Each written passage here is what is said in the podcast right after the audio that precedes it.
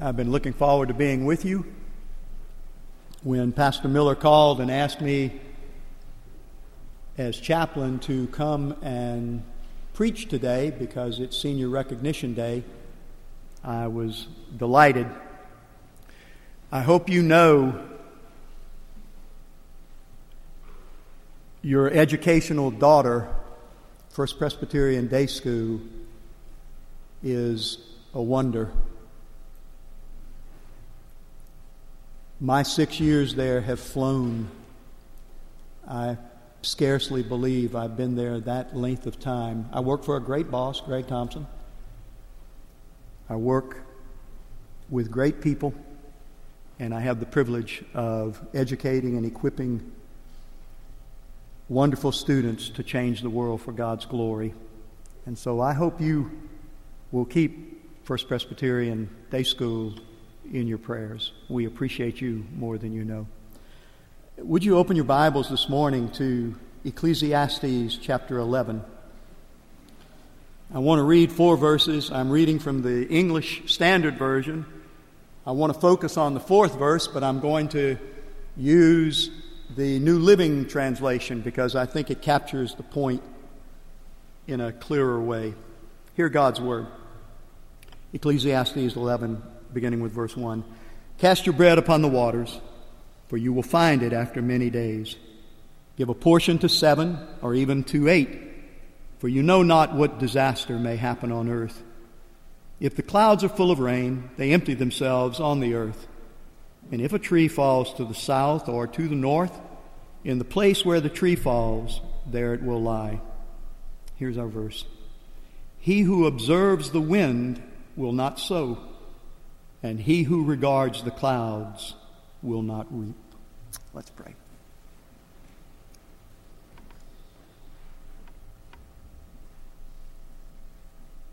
Father, too many of us are wind watchers and cloud observers,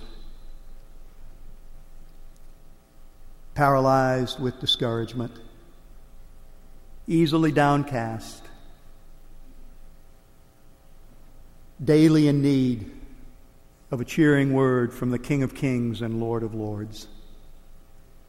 I pray that you'll take what I believe you have given me for today and write it on the hearts of my brothers and sisters, teaching us that whatever we face, we shall conquer through the help of Jesus. And his optimism or his omnipotence gives us reason for optimism.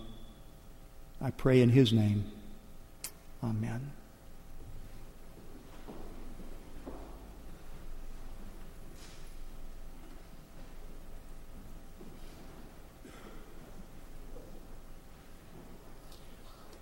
Joseph Parker was an 18th century preacher in London.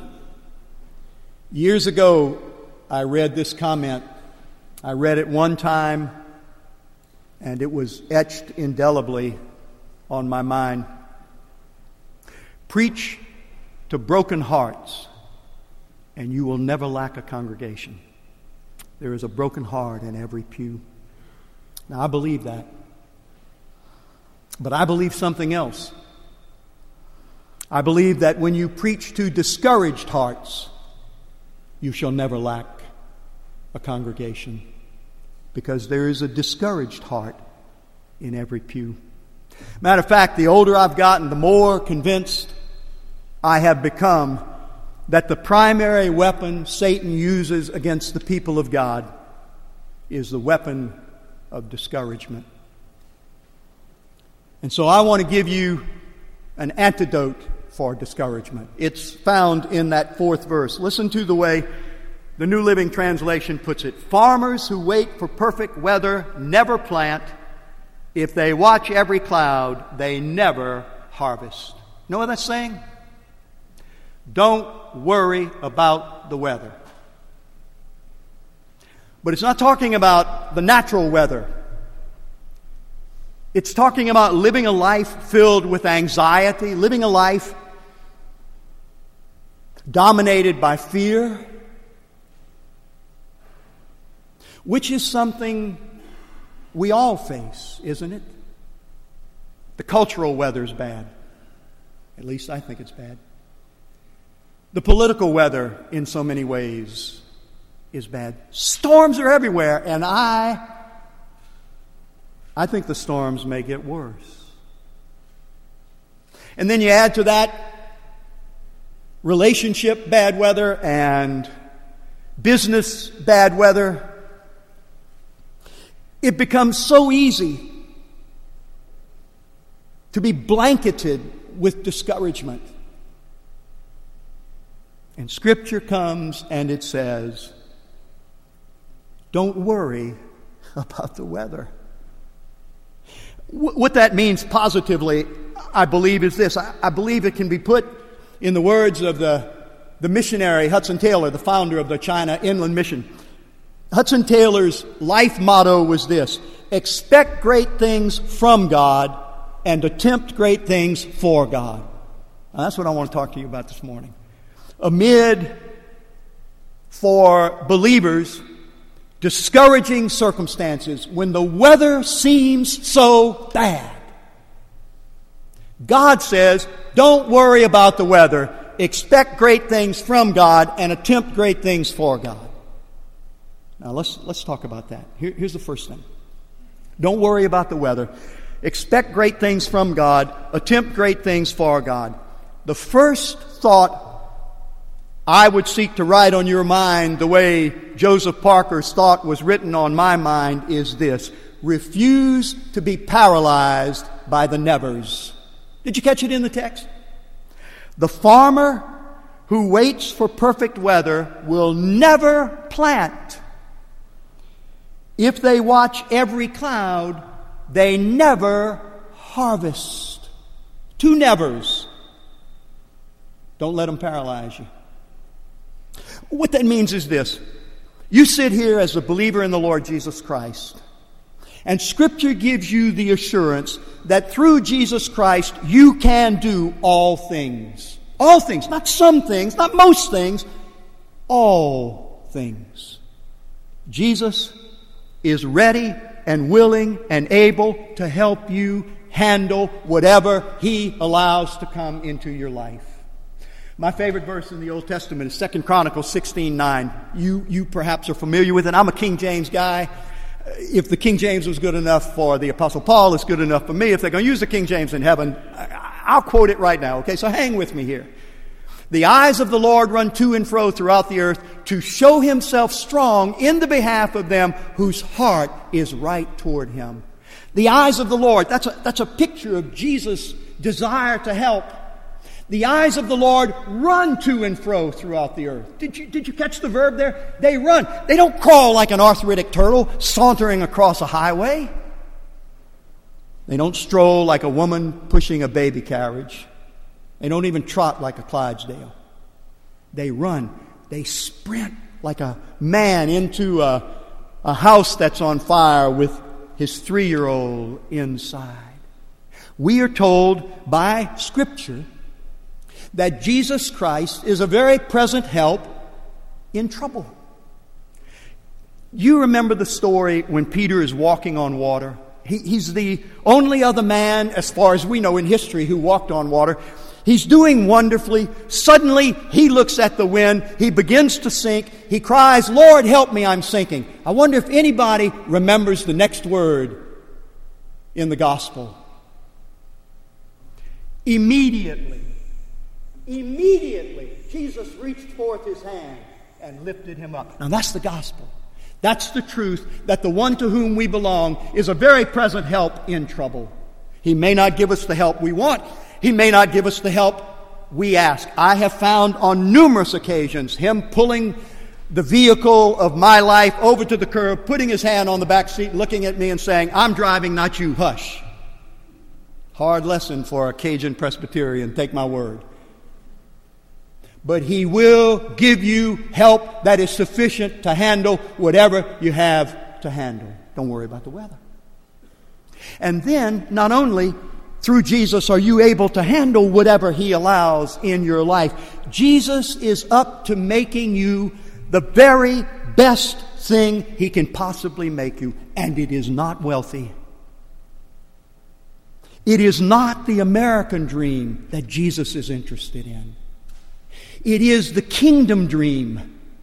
And the kingdom dream is this that he shall be the firstborn among many brethren. I asked my youngest son if I could use him as an example today. It cost me $25, but he said I could use him.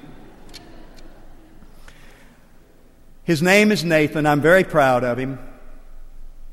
When you look at Nathan, you see Charlie. He looks like me. He talks like me. He walks like me. He can't complete a sentence without moving his hands.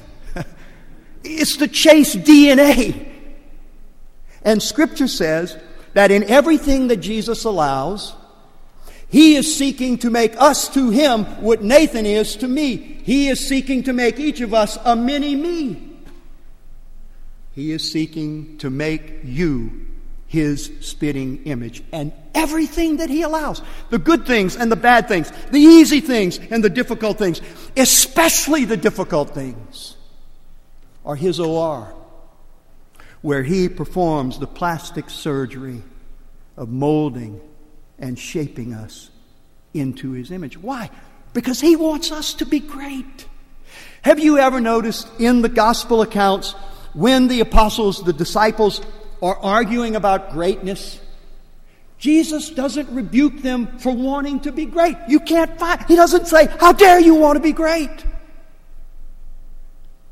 He corrects their understanding of greatness because he wants us to be great.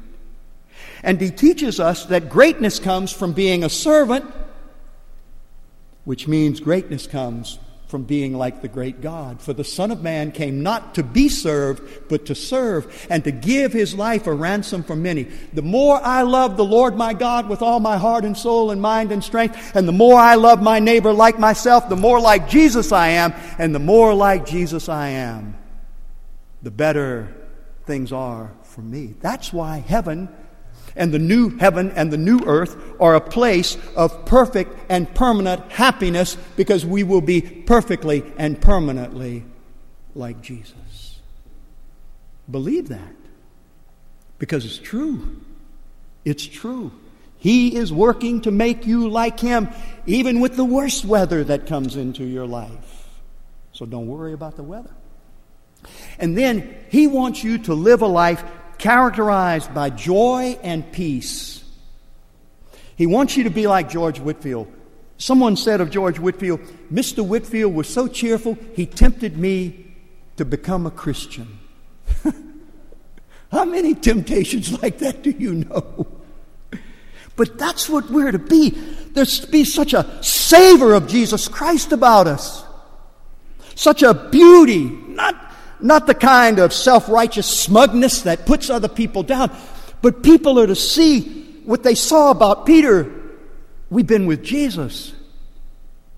And that happens when you understand that Jesus makes a grace pledge to you.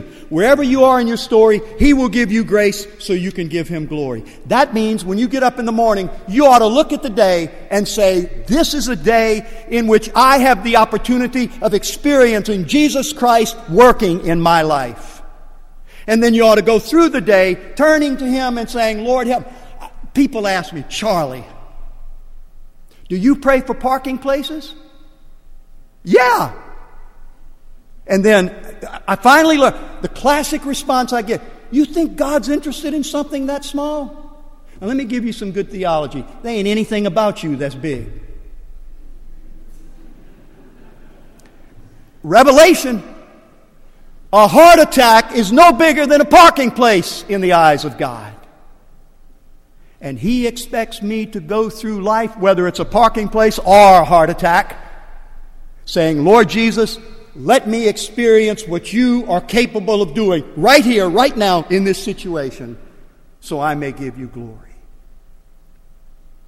We talk at the day school about educating and equipping students to change the world for God's glory. I am convinced we, as followers of Jesus, will effect no change until the world can see that in us.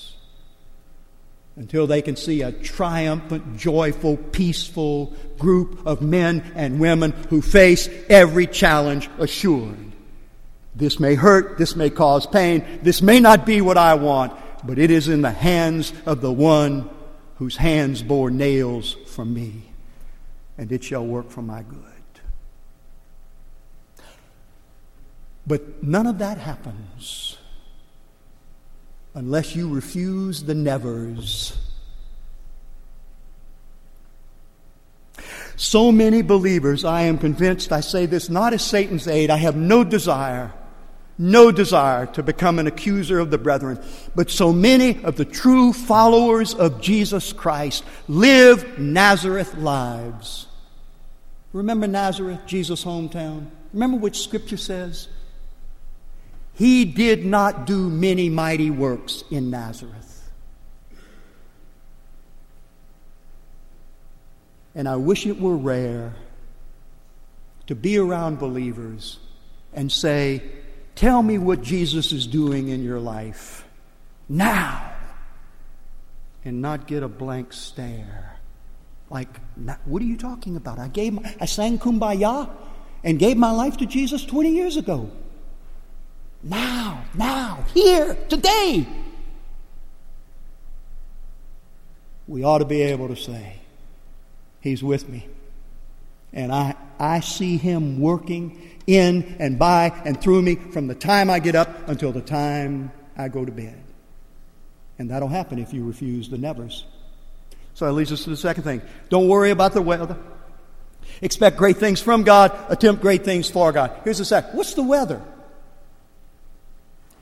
What's the writer talking about when he, he says, Farmers who wait for perfect weather never plant. If they watch every cloud, they never harvest. This is, this is a proverb in a sense. What's the weather? You may be your own bad weather. A lot of Christians are. Charlie Brown, in one of his typical funks, and his version of Dr. Phil, Lucy, is counseling him. She looks at him and she says, Chuck, life is like a cruise ship. Some people like their deck chair aft so they can see where they've been. Other people like their deck chair fore so they can see where they're going. Chuck, where do you like your deck chair? And Charlie grimaces and says, I can't even get my deck chair open. and there are lots of people who never open their deck chair. They walk around, they got a little cloud on their head. And they are characterized by one statement I can't.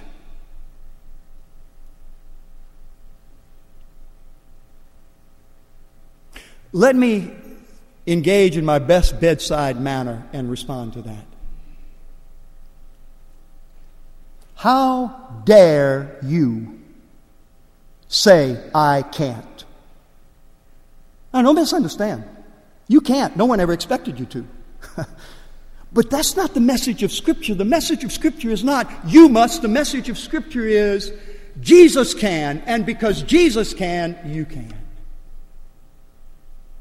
Everything that happens is an opportunity for us to embrace his willingness to work in a way that will take our breath away.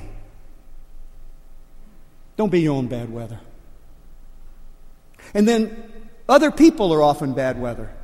A few years back, when we went into the Georgia High School Association, I had people say to me, I, I coach the girls' basketball team. I tell people that means I'm a head coach. I'm a head coach because the buck stops with me. I'm a head coach because I'm a psychology teacher and you need a lot of psychology.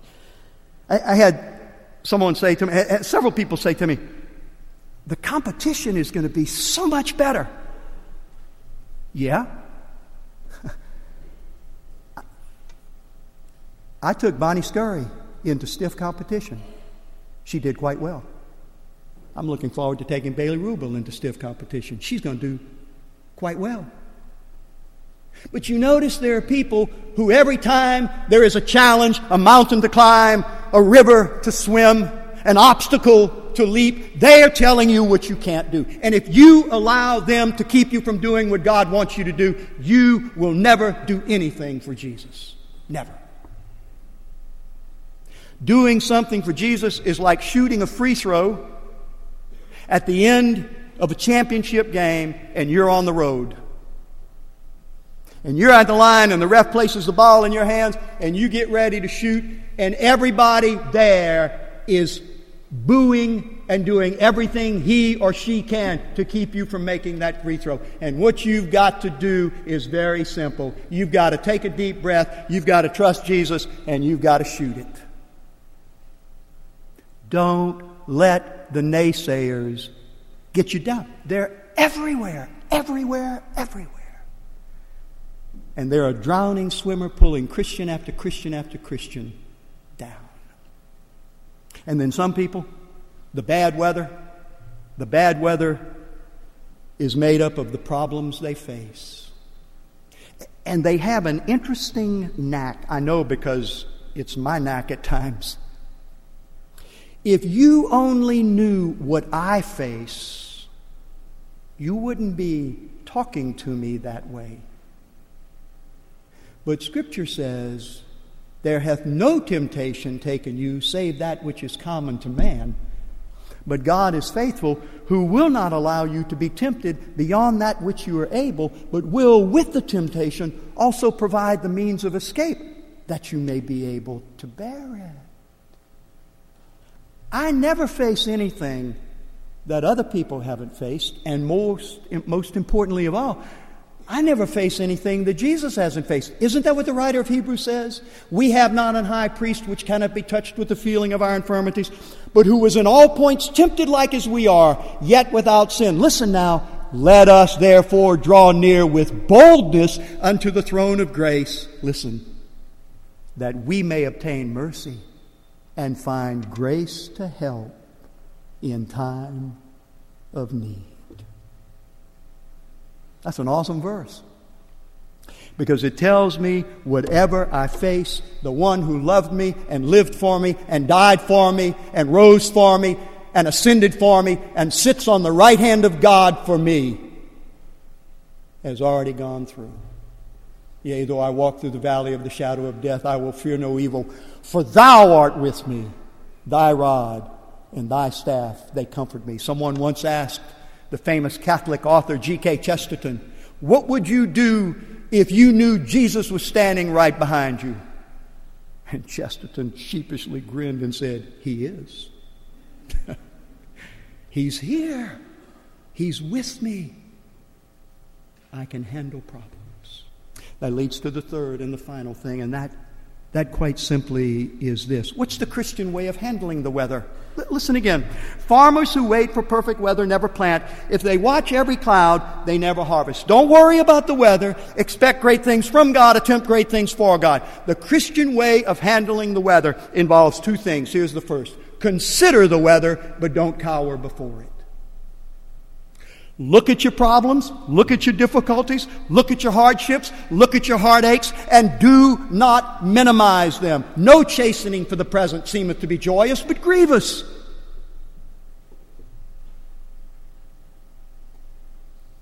Face it, but don't cower.